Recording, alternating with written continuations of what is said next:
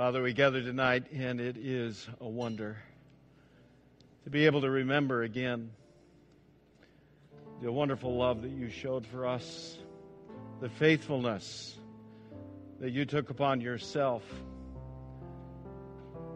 gathering with your disciples at table, knowing that we would need the reassurance centuries later, knowing that we would need to taste it and touch it wanting so earnestly to speak to us in the mysteries of meal and making us family at a table. Father, it is a wonder that long ago you would sit at table with those disciples and have each one of us on your heart. And not only would you be faithful to the Father in going to the cross, but that you would also think of us to give us mercy, forgiveness, the opportunity to live a different way of life.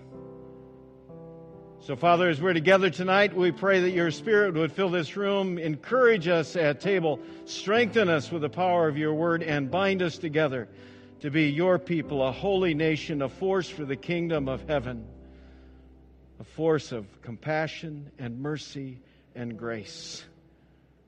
We ask this through Jesus Christ our Lord. Amen. Would you have a seat as we turn to the Word tonight?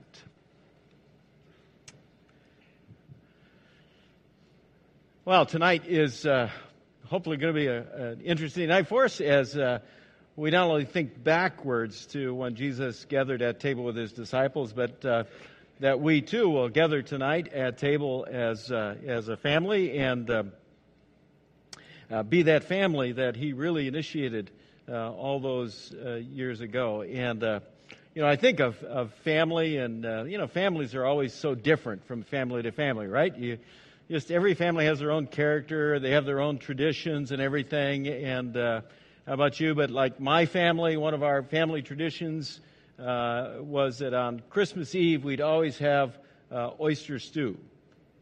Don't know why, don't know where it came from. just know we always had oyster stew on uh, on Christmas Eve, and uh, yes, that's right. There was always raw oysters as well. Anybody up for that? There you go. All right, families in the crowd. It's good. Well, you know, families are just interesting things, aren't they? I mean, they're they're this creation of God, and uh, I thought I'd give you a pop quiz on families tonight, and it's a simple one. Uh, it's just to see if you could identify uh, some of these uh, famous families here. So if if we can get that up, maybe we could do that. But if we can't, they're screaming and hollering, going, ah, it's all falling apart up here. Uh, so I guess I won't test you, but I'll do it do it verbally. So I, I put together some pictures of some uh, some famous TV families. So just shout it out. Who's like a famous TV family that, that you remember? Huh? Yes, I had them on the list they were my last ones to really get you. You know that? Yeah, the Kardashians. I had them. Anybody else?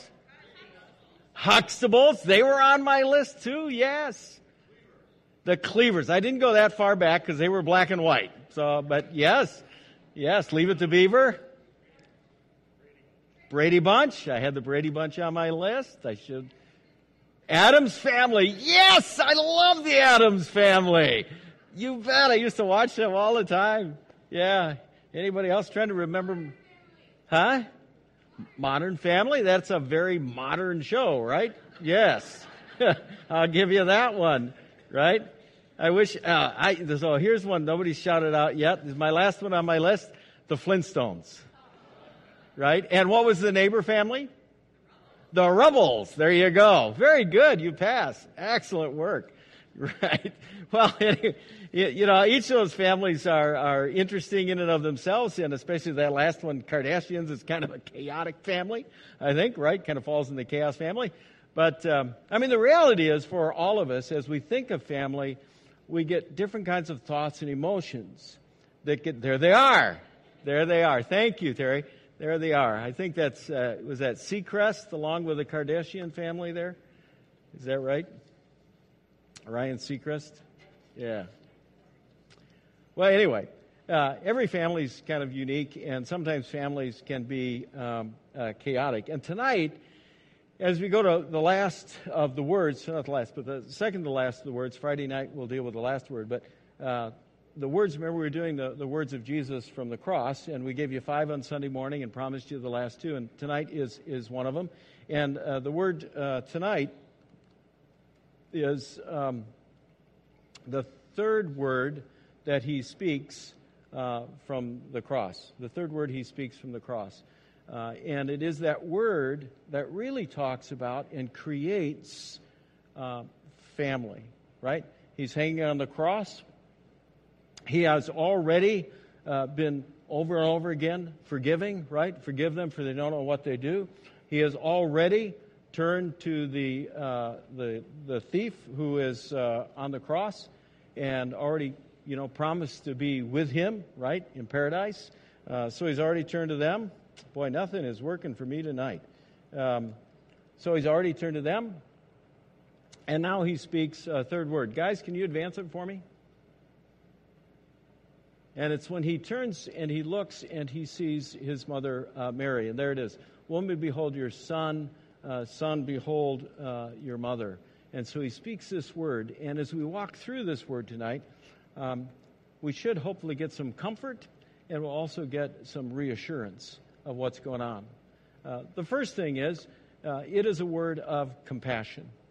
So Jesus is on the cross, and uh, we think of what he's going through, but uh, think also what's going on around the cross and what his family's going through. In specifics, what Mary is going through, right? So Jesus is on the cross, and what's going on around is just chaos, right? And, and we see, you know, the soldiers uh, who have crucified Jesus his clothes and they're to see who gets the garments. I mean, there's just all this chaos, and, and the, remember the leaders are, are mocking and scoffing who went through that. There's all this chaos, and yet in the middle of the chaos, there stands uh, Mary uh, and Mary's sister, Mary the wife of Clopas, and Mary Magdalene, along with the disciple uh, John. So, in the middle of all the chaos, in the middle of what Jesus himself is going through, he is able to see and discern and speak to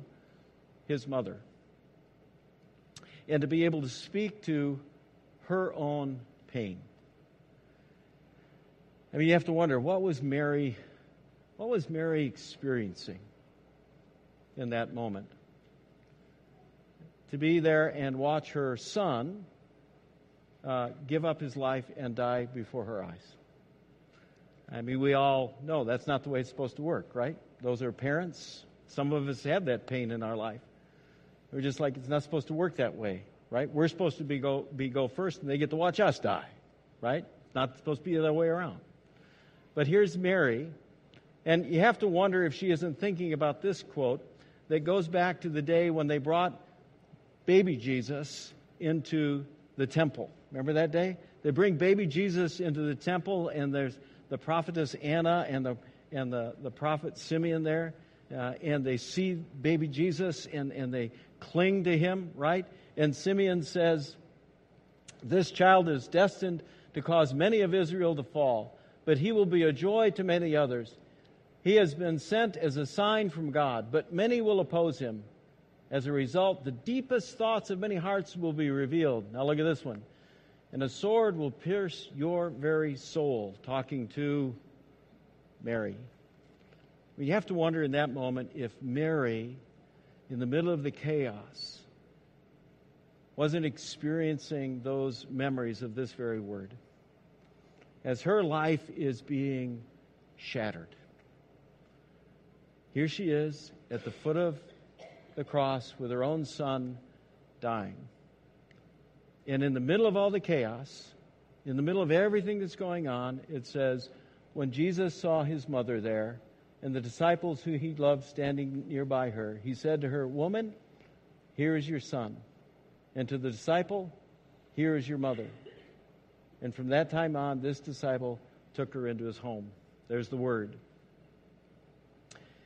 Isn't it great to know that in the midst of the chaos, Jesus is able to look at our pain. I mean, here he is, giving up his life for the world. And his third word from the, word from the cross would be directed to the pain that his mother is experiencing. I think that's a good word of compassion and hope for us, isn't it? That no, no matter the chaos that's going in, on in our lives, no matter the, the chaos that's going on in our family, that by his very nature and by his very character, Jesus is capable and able and willing to look into our own pain with eyes of compassion. You see, he couldn't do anything else. The psalmist in Psalm 116 identifies look, you got to understand, this is the character of who Jesus is. This is the character of who God is. It is part of his nature to pay attention and have compassion for our pain. Psalm 116. The Lord is gracious and righteous. Our God is full of compassion. The Lord protects the unwary. When I was brought low, he saved me. In his character, hanging on the cross in the middle of the chaos, Jesus sees his mother's pain and he responds. That's a good word of hope, isn't it? Good word of comfort, good word of strength that we have a compassionate God. Now, what's interesting is how does he solve the problem of Mary's pain? How does he respond to Mary's pain? How he responds to Mary's pain is foreshadowed in the experience that we're about tonight. We call it Maundy Thursday, right? Maundy goes to the Latin, which means mandatum, which means command, right? And so tonight, Maundy, command, Maundy Thursday, is the night when they gather to